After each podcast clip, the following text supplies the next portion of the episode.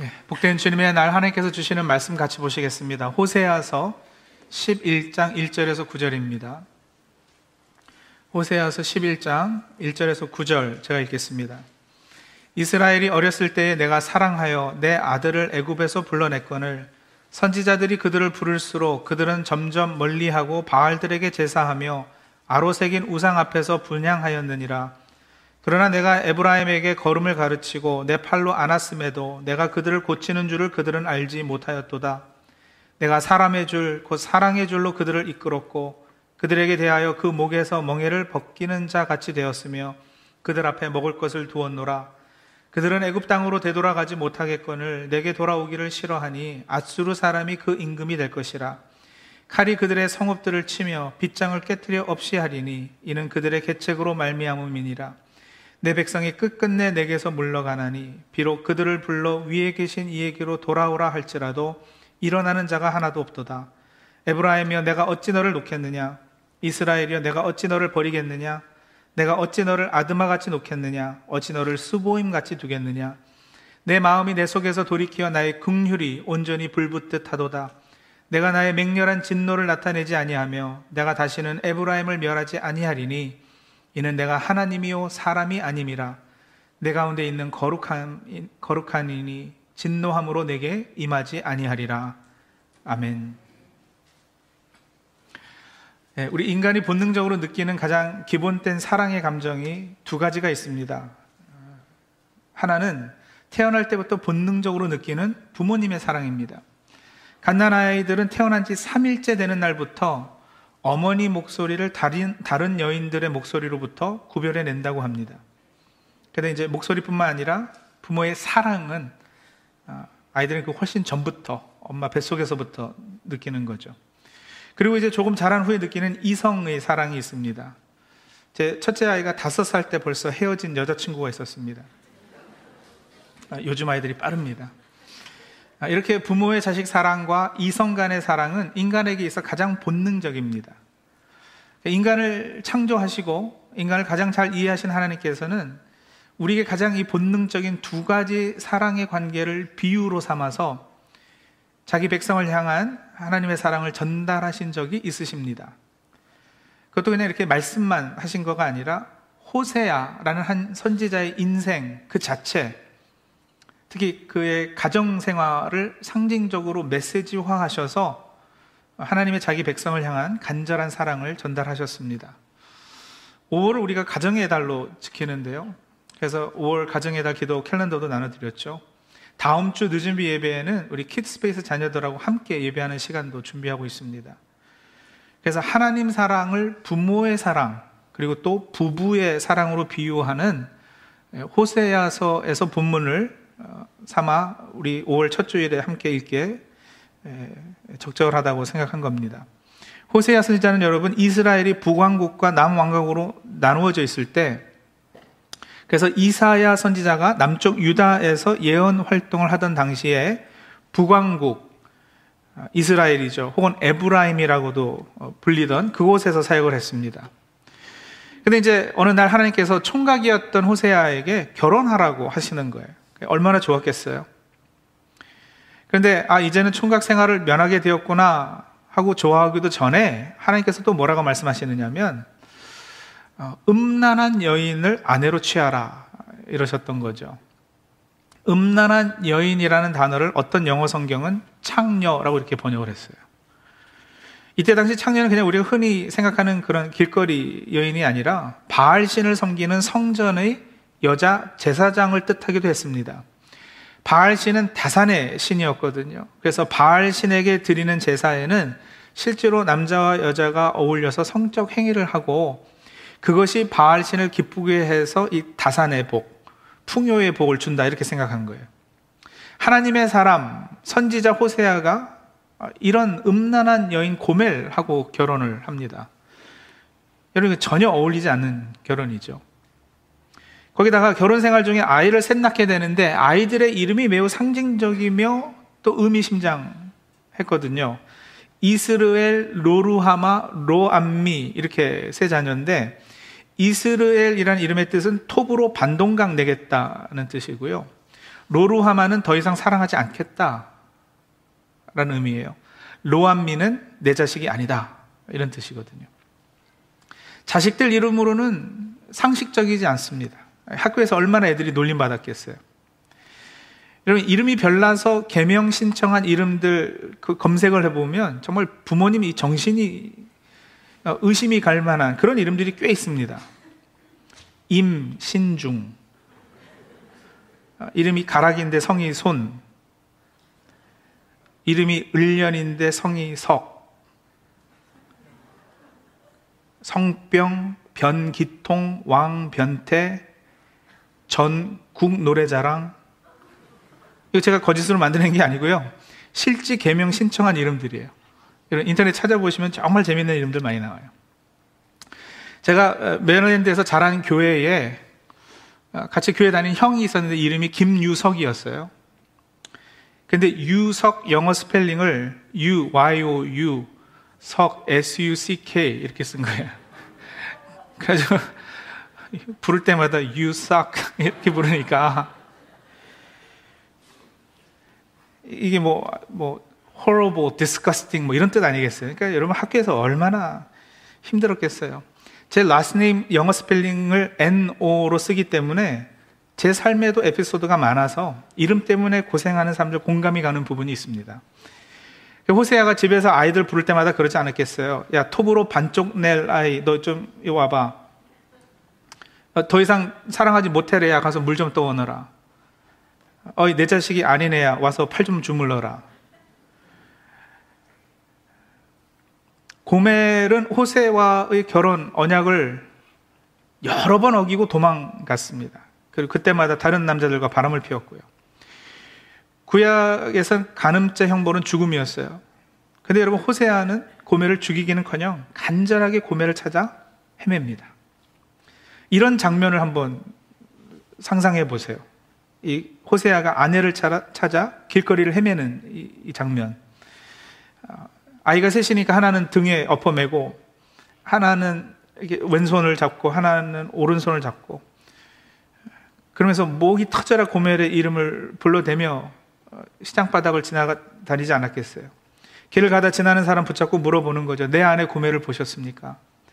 내 사랑하는 아내 고멜을 못 보셨나요? 이름 얼굴은 예쁘장하고요. 머리는 갈색이고 키는 저보다 조금 작습니다. 종일 그렇게 찾아다니다 보니까 애들은 막 배고프다고 울기 시작하고요. 어둠이 어둑어둑 어둑어둑해질 때이 처량해진 호세아의 마음이 이렇게 찢어질 것 같은 그런 아픔을 경험하게 되죠. 그리고 그때 호세아가 깨닫는 거예요. 아 그렇구나. 하나님이 나에게 고멜과 결혼하게 하시고 깨닫게 하시는 거가 바로 이거구나. 그래 이게 바로 하나님의 마음이겠구나. 이스라엘이 고멜과 같이 다른 신들과 우상을 섬기니 바로 하나님이 이렇게 찢어질 것 같은 아픔으로 우리를 찾고 계시는구나. 그 깨달음을 가지고 그 시장 한복판에서 설교하기 시작하는 거죠. 호세아가. 여러분, 이스라엘 사람들, 제발 제 말을 한번 들어보세요.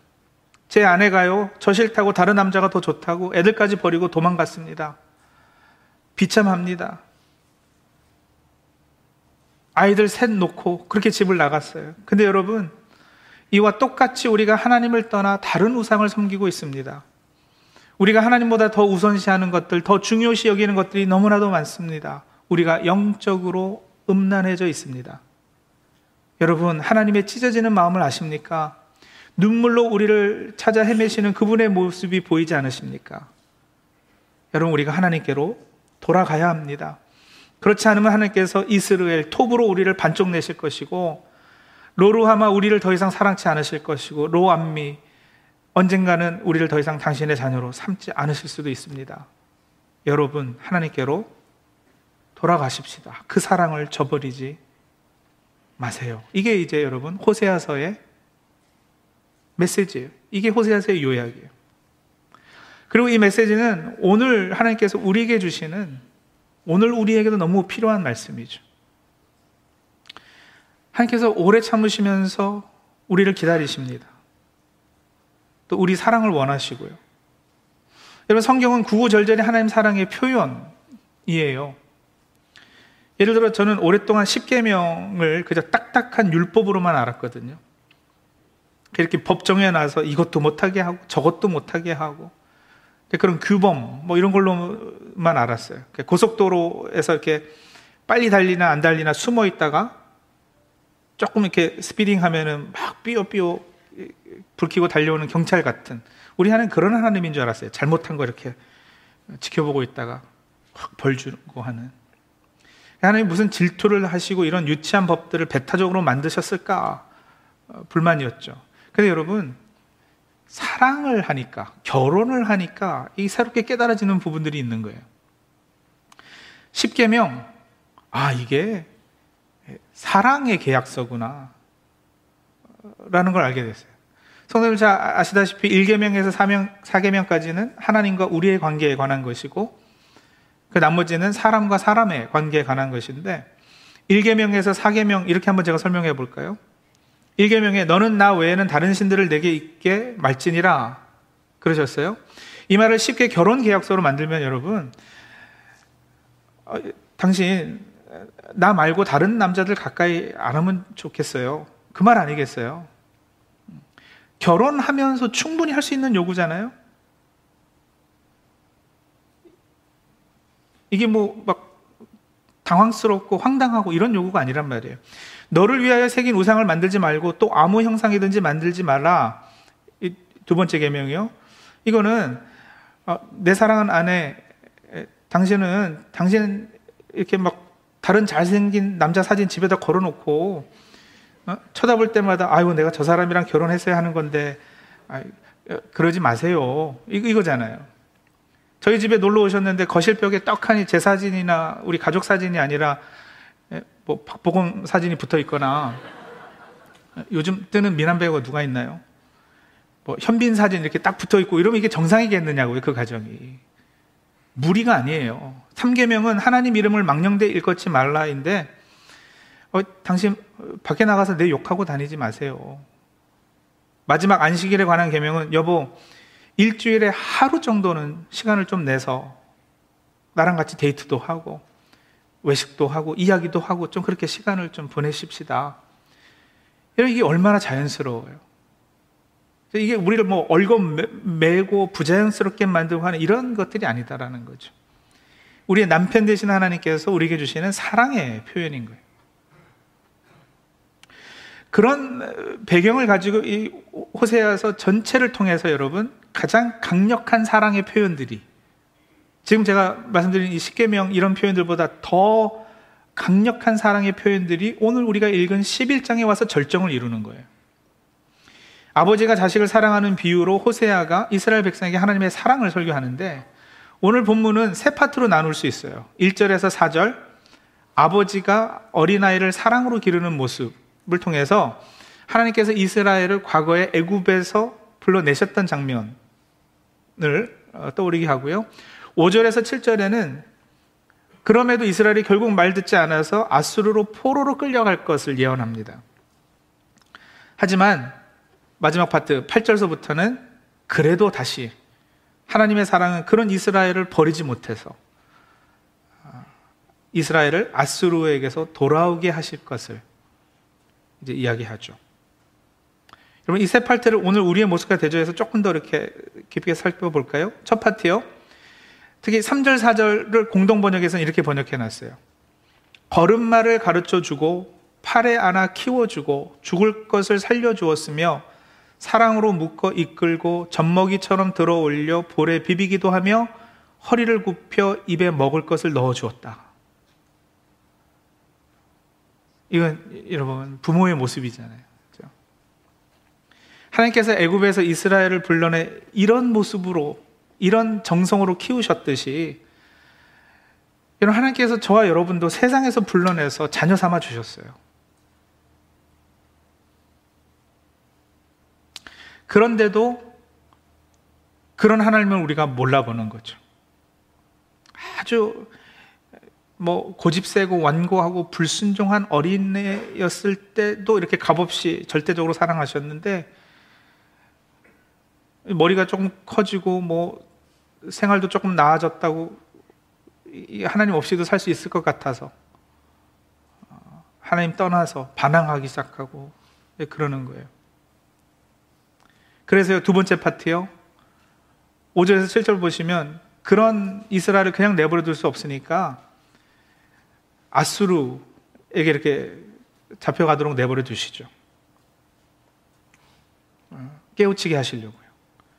가서 좀 어, 고생하고 어, 다시 하나님 품으로 돌아올 수 있도록 계기를 만드시려고요. 여러분 구원 받았음에도 늘 세상과 짝하고 세상으로 돌아가려는 성향을 지닌 게 우리의 솔직한 모습이잖아요. 그래서 가끔 하나님께서 어, 훈육하시는 거예요. 왜 부모들은 자식 매질하면서 때리는 내 마음이 더 아프다. 너무 판에 박힌 듯한 어, 표현이지만 그, 그 마음 잘 우리가 이해하잖아요. 하나님이 그러신 거죠. 이스라엘이 아수르에서 힘든 포로 생활한 것처럼 우리 삶에도 이런저런 우여곡절이 있고 살면서 겪는 이런저런 힘들고 아픈 일들이 있지만 그런 일을 통해서 우리로 하여금 다시 하나님께로 돌아갈 수 있는 계기를 만들어 주시는 거죠. 어떤 때는 재정적으로 곤란함에 처하기도 하고 어떤 때는 자녀 문제로 건강 문제로 고난을 겪고 어, 힘들어하고 아파하는데 여러분 그때를 그 상황을 우리는 돌이키시려는 하나님의 배려요 기회로 삼아야 할 것입니다. 왜 그런 상황이 돼서야 하나님 옆에 엎드리게 되는 아둔함이 우리들에게는 있거든요. 그렇게 아수르로 포로로 잡혀가 있는 이스라엘을 보면서 세 번째 파티요. 그래서 8절에 보시면 하나님께서 이렇게 갈등하시면서 말씀하시는 거예요. 에브라임이 내가 어찌 너를 놓겠느냐?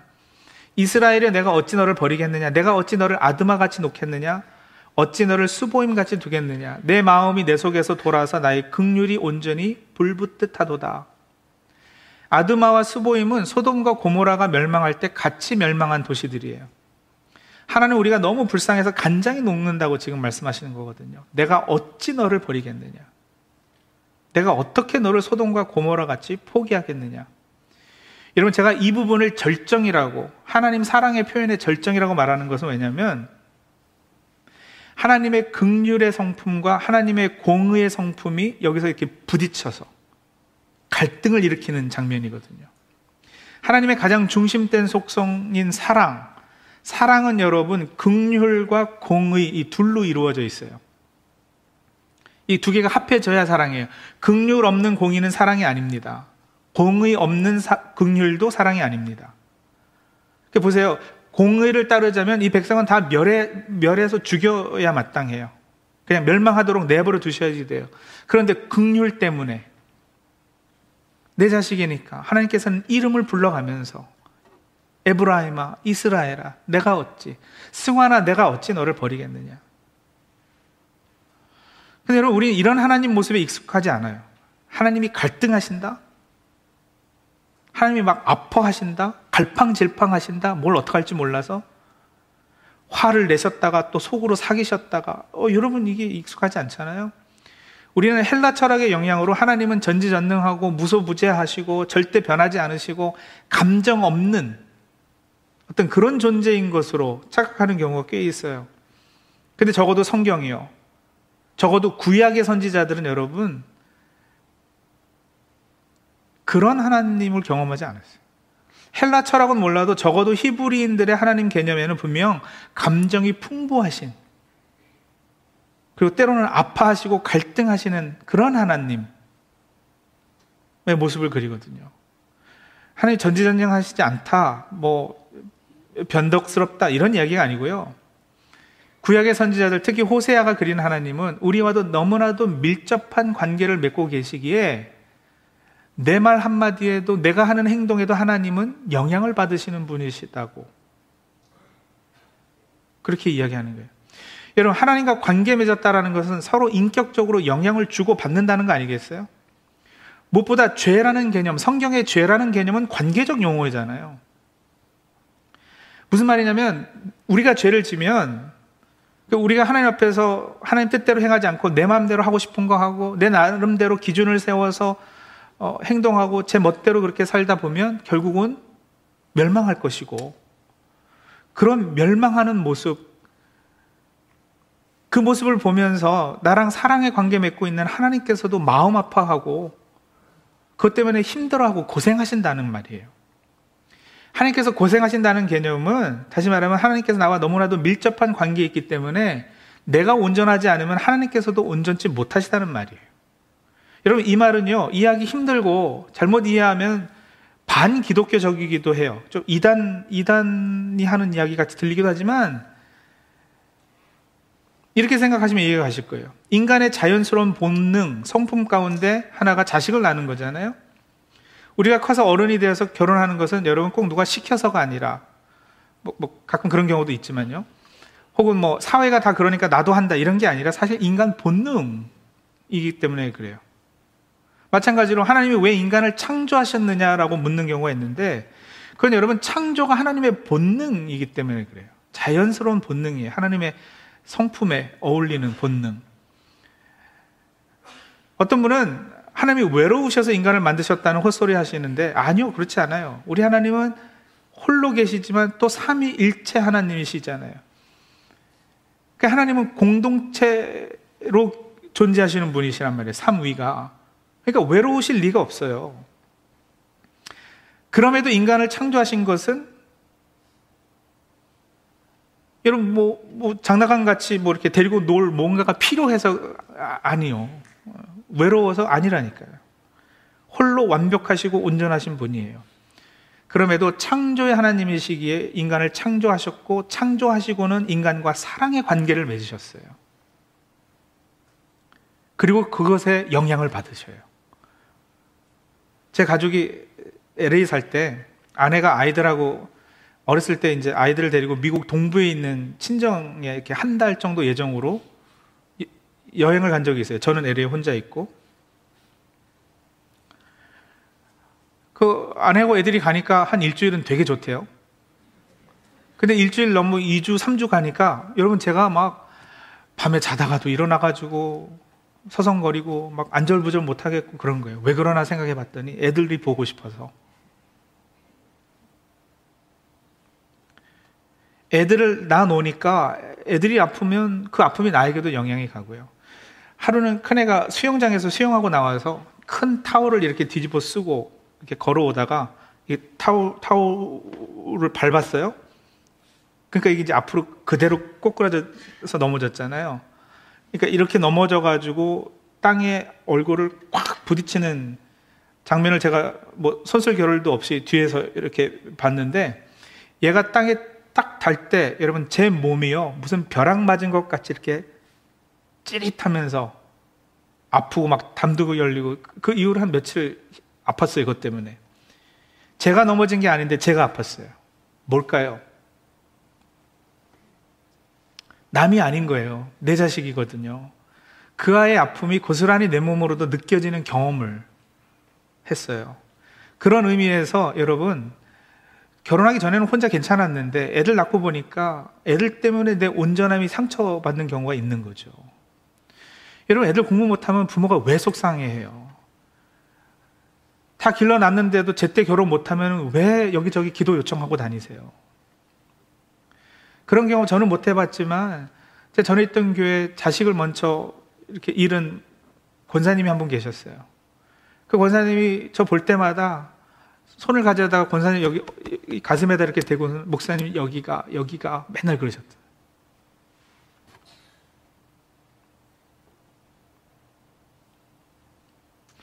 마찬가지로 하나님께서도 홀로 온전하신 분이면 틀림없어요. 그러나 우리를 창조하고 사랑의 관계 맺으셨기 때문에 우리가 무엇을 어떻게 하느냐에 따라 하나님의 온전하심에도 상처가 입혀지는 거예요. 그래서 여러분, 하나님의 인간 구원은 어떤 신학자는 하나님의 자기 구원이라 이런 표현도 하는 거예요.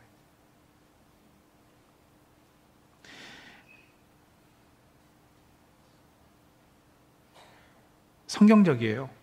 이사야서 63장 9절에 보면 하나님께서 그들의 모든 환란에 동참하사 이런 표현이 있는데 더 바른 번역은 뭔지 아세요? 그 백성이 고난 받을 때 하나님 역시 같은 고난을 받으신다. 이사야서 42장 14절에도 하나님께서 이렇게 말씀하셨어요. 내가 오랫동안 고요히 하며 잠잠하여 참았으나 이제는 내가 해산하는 여인같이 부르짖으리니 숨이 차서 심히 헐떡일 것이라. 하나님 자신을 해산하는 여인이 당하는 고통에 자신의 고통을 비유해서 표현하셨잖아요. 포로로 잡혀가 있는 이스라엘을 바라볼 때 그냥 아무 감정 없이 무심히 보신 것이 아니라 여인이 해상하는 고통으로 하나님께서 울부짖으셨다. 여러분, 이런 치우친 사랑을 받은 저와 여러분인 거예요. 제가 한번 질문 하나 할까요? 우리 하나님은 공평하신 하나님이십니까? 아니면 불공평하신 하나님이십니까? 지, 질문은 답하라고 한 거네요. 하나님 공평하세요? 불공평하세요? 네, 그렇게 답할 줄 알고 제가 질문하지 않았겠어요? 여러분, 우리 하나님은 불공평하신 하나님이세요. 아, 어떤 학생이 저에게 이렇게 질문했어요. 아프리카에 예수님의 이름조차 들어보지 못한 사람들은 예수님 믿지 않았으니까 다 지옥 갑니까? 만약에 그렇다면 하나님은 참 잔인하시고 불공평하신 분이시다. 그 얘기 듣고 제가 그랬어요. 예, 하나님 굉장히 불공평하신 분이다. 하나님 절대 공평하지 않으시다. 만약에 하나님께서 공평하시면 하나님의 공의로 모든 것을 공평하게 다스린다면 그러면 너도 나도 사실은 다 지옥에 떨어져야 마땅하다. 여러분, 하나님께서 우리를 공평으로 대하시면 우리는 가망이 없어요. 소망이 없어요. 공의가 뭔데요? 행한 대로 갚아주는 것이 공의잖아요. 그게 공평하지 않겠어요? 100불 빌리면 100불 갚아주는 게 공평한 거죠. 죄를 졌으면 죄의 값은 사망이니까 죽는 것이 공평한 거예요. 하나님이 그 공평함으로 우리를 대하셨으면 우리는 소망이 없습니다. 왜냐하면 우리가 행한 건 죄밖에 없거든요. 고멜같이 세상 쾌락조차 방탕하고 음란을 행한 것, 그게 우리의 모습인데. 그런데 여러분, 하나님께서 우리를 사랑하셔서 고매를 값진 돈 주고 다시 사온 호세아처럼 호세아서 읽어보세요. 호세아가 그 고매를 찾아 헤매면서 그냥 데리고 오지 않아요. 값을 치르고 데리고 온다고요. 하나님께서 직접 육신의 몸을 입고 이 땅에 오셔서 십자가에 달려 값진 피 흘리시고 우리를 사시잖아요. 그게 공평하다고요? 불공평해요. 그 불공평함이 복음이고 그게 은혜예요. 여러분, 그 학생은 이런 생각을 한 거예요. 이, 게 이제 공평이잖아요. 공평. 평. 근데 어, 아프리카 있는 사람들은 예수 안 믿고 죽으면 지옥 가니까 하나님 불공평하다. 공평함이 이렇게 깨졌다. 라고 지적을 하는 거예요. 근데 저는 아니, 출발점이 다르다. 그냥 잘 있는 사람들 누구는 지옥 보내시는 이게 그, 그래서 불공평한 하나님이 아니라 우리 출발점이 원래 죽음의 자리, 지옥의 자리인데 그런데 누구는 하나님께서 택하셔서 불공평함으로 대해 주셨다.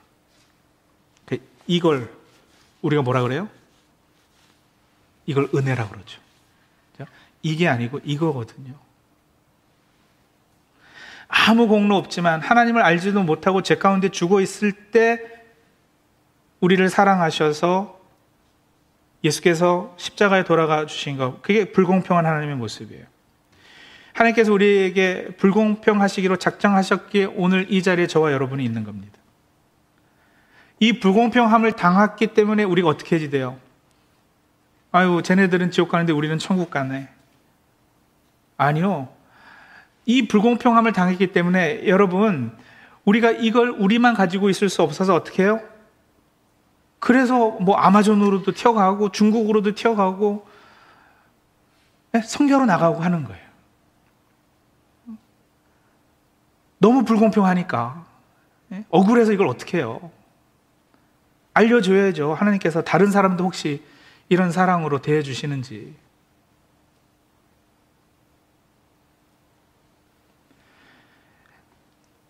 자녀 교육, 자녀 신앙 교육, 다음 세대 교육, 여러분, 예, 우리가 영어를 하는 것도 중요하고 자녀들의 문화를 아는 것도 중요해요. 그, 그들에게 복음을 전하기 위해서는. 근데 그보다 더 중요한 거는 이 불공평한 사랑 체험 아니겠어요?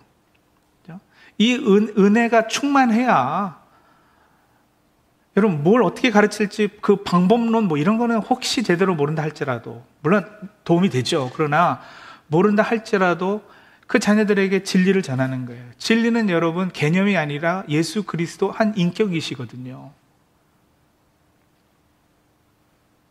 누구를 소개해 주는데 그럼 가장 좋은 방법은 그분이 어, 떤 분이신지 어떻게 생겼는지 그분이 어떤 성품을 지니셨는지 이거를 그냥 자연스럽게 드러내 보여주는 거, 삶에서 보여주는 거. 그게 부모의 책임이고 우리 교회 학교 어, 교육자들 교사의 책임이고 그러지 않겠어요?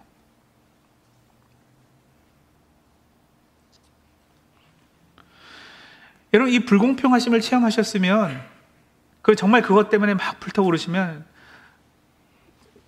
나가서 전하세요. 티쳐 나가세요. 혹시 뭐, 예, 뭐 중동 뭐 어디 뭐 이런 데까지는 못 가시더라도 혹 이웃에게 전하는 거죠. 이런 예수님 만나 보셨느냐고. 자녀들에게 기회 될 때마다 그 삶을 보여주는 거죠. 예수님이 이런 분이신데, 예수님이 이런 성품을 가지신 분인데, 내 삶 가운데 그것이 온전히 전해질 수 있도록 그 진리가 그 인격이 전해질 수 있도록 그렇게 애쓰는 거예요. 그 사랑이 있으시면 여러분 우리 교육부의 교사들 부족해요. 헌신해 주시고요. 우리 지금 계속 기도하고 있잖아요. 교육부 목사님, 키드스페이스 전도사님들 그 기도 제목 나올 때마다 여러분 간절히 기도해 주시고 정말 좋으신 분들 올 수 있도록 해 주시고 우리 아이들은 뭐 다 커서 다 집 나갔습니다. 그래서 그러면 내 책임 아닐까요? 여러분 우리가 한 주님의 몸된 교회 형제 자매들인데 다 우리 자녀들이고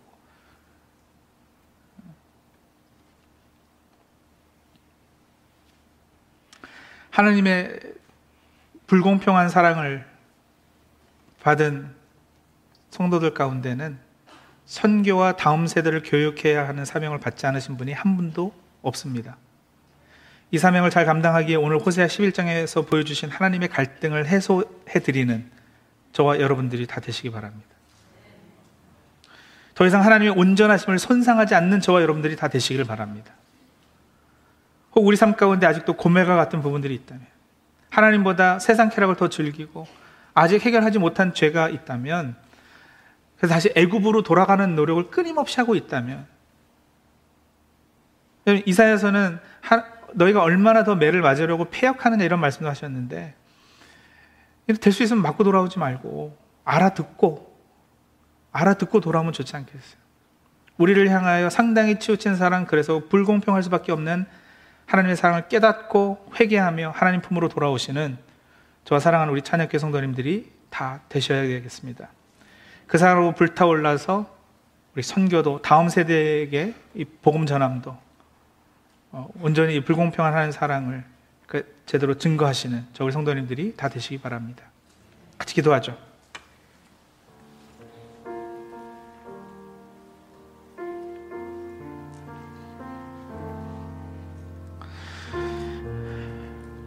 그런데 우리가 받은 사랑이 매우 치우친 사랑, 불공평한 사랑임을 기억하십시오. 그래서 쟤네는 지옥 가는데 우리는 천국 간다. 그, 그 영적 교만과 자랑만 있을 것이 아니고요. 그들과 다를 바 없는 전혀 자격 없고 실력 없고 공로 없는 내가 천국 가는 하나님 자녀 됐다. 그것 때문에 부끄러워져야지 되고요. 그것 때문에 감격해지 되고요. 그래서 이제 가서 전할 책임이 있음도 알아야 되는 거예요.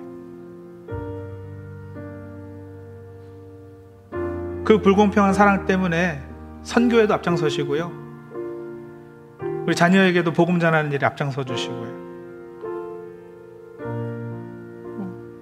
우리 애들은 교육비 없으니까 나랑 상관없는 일이지 하지 마시고 예, 교사로도 헌신해 주시고 물질로도 후원해 주시고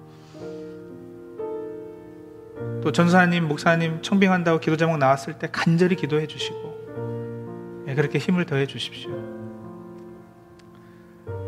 자, 우리 시간에 하나님께서 주신 그 불공평한 사랑 다시 한번 마음속에 깊이 새기면서 어, 그 사랑으로 동기부여 받아서 하나님 원하시는 삶 잘 살 수 있는 더 이상 하나님 마음에 갈등이 일어나지 않도록 더 이상 하나님 온전하심에 손상이 가지 않도록 참 하나님, 하나님을 기쁘게 해드리는 그런 사람 되게 주옵소서 우리 그렇게 한번 기도하도록 하겠습니다.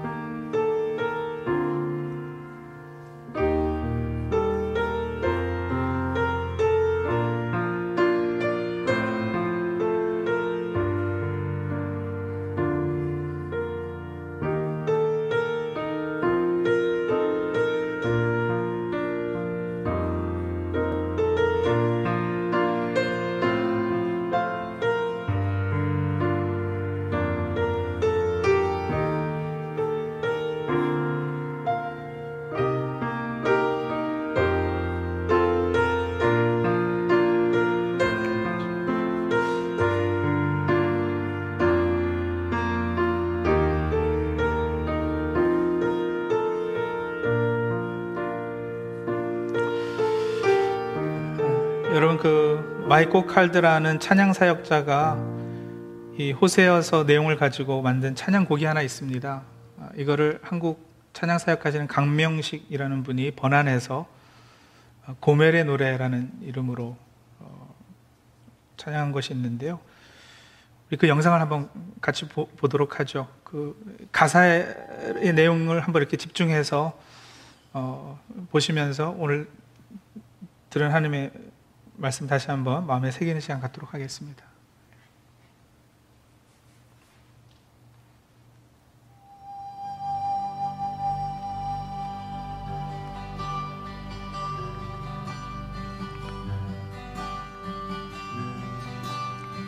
나를 바라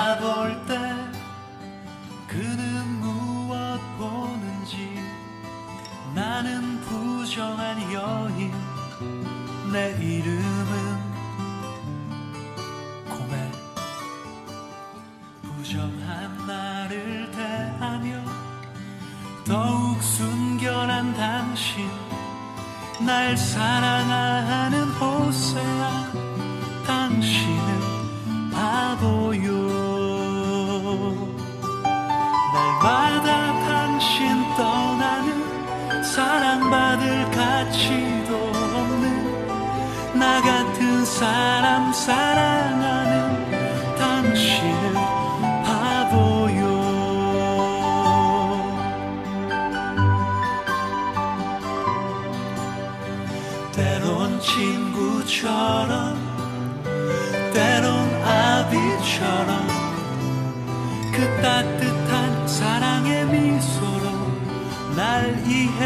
주네. 것 아낌없이 내게 주신 당신 날 사랑하는 호세아 당신은 바보요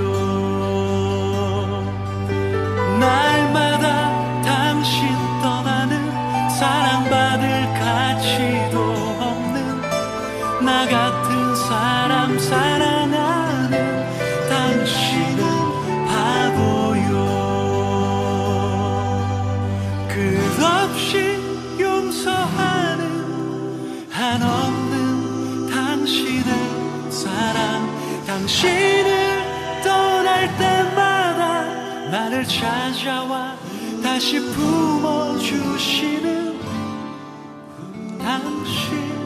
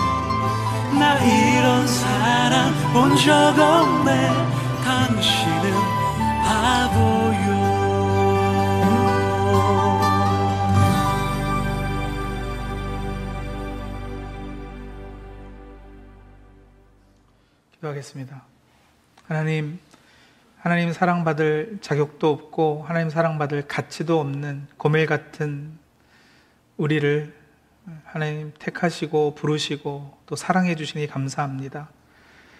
그렇게 우리와 사랑의 관계 맺으셨기 때문에 때로 하나님의 온전하심에 손상이 가기도 하고 하나님 마음에 갈등이 일기도 하고 하나님 아파하시고 고생하시기도 하는데 하나님 어, 이제는 더 이상 하나님 마음에 갈등이 없도록 하나님 아파하시지 않도록 하나님 사랑에 믿음과 감사로 반응할 수 있는 저희들 다 되게 도와주시옵소서.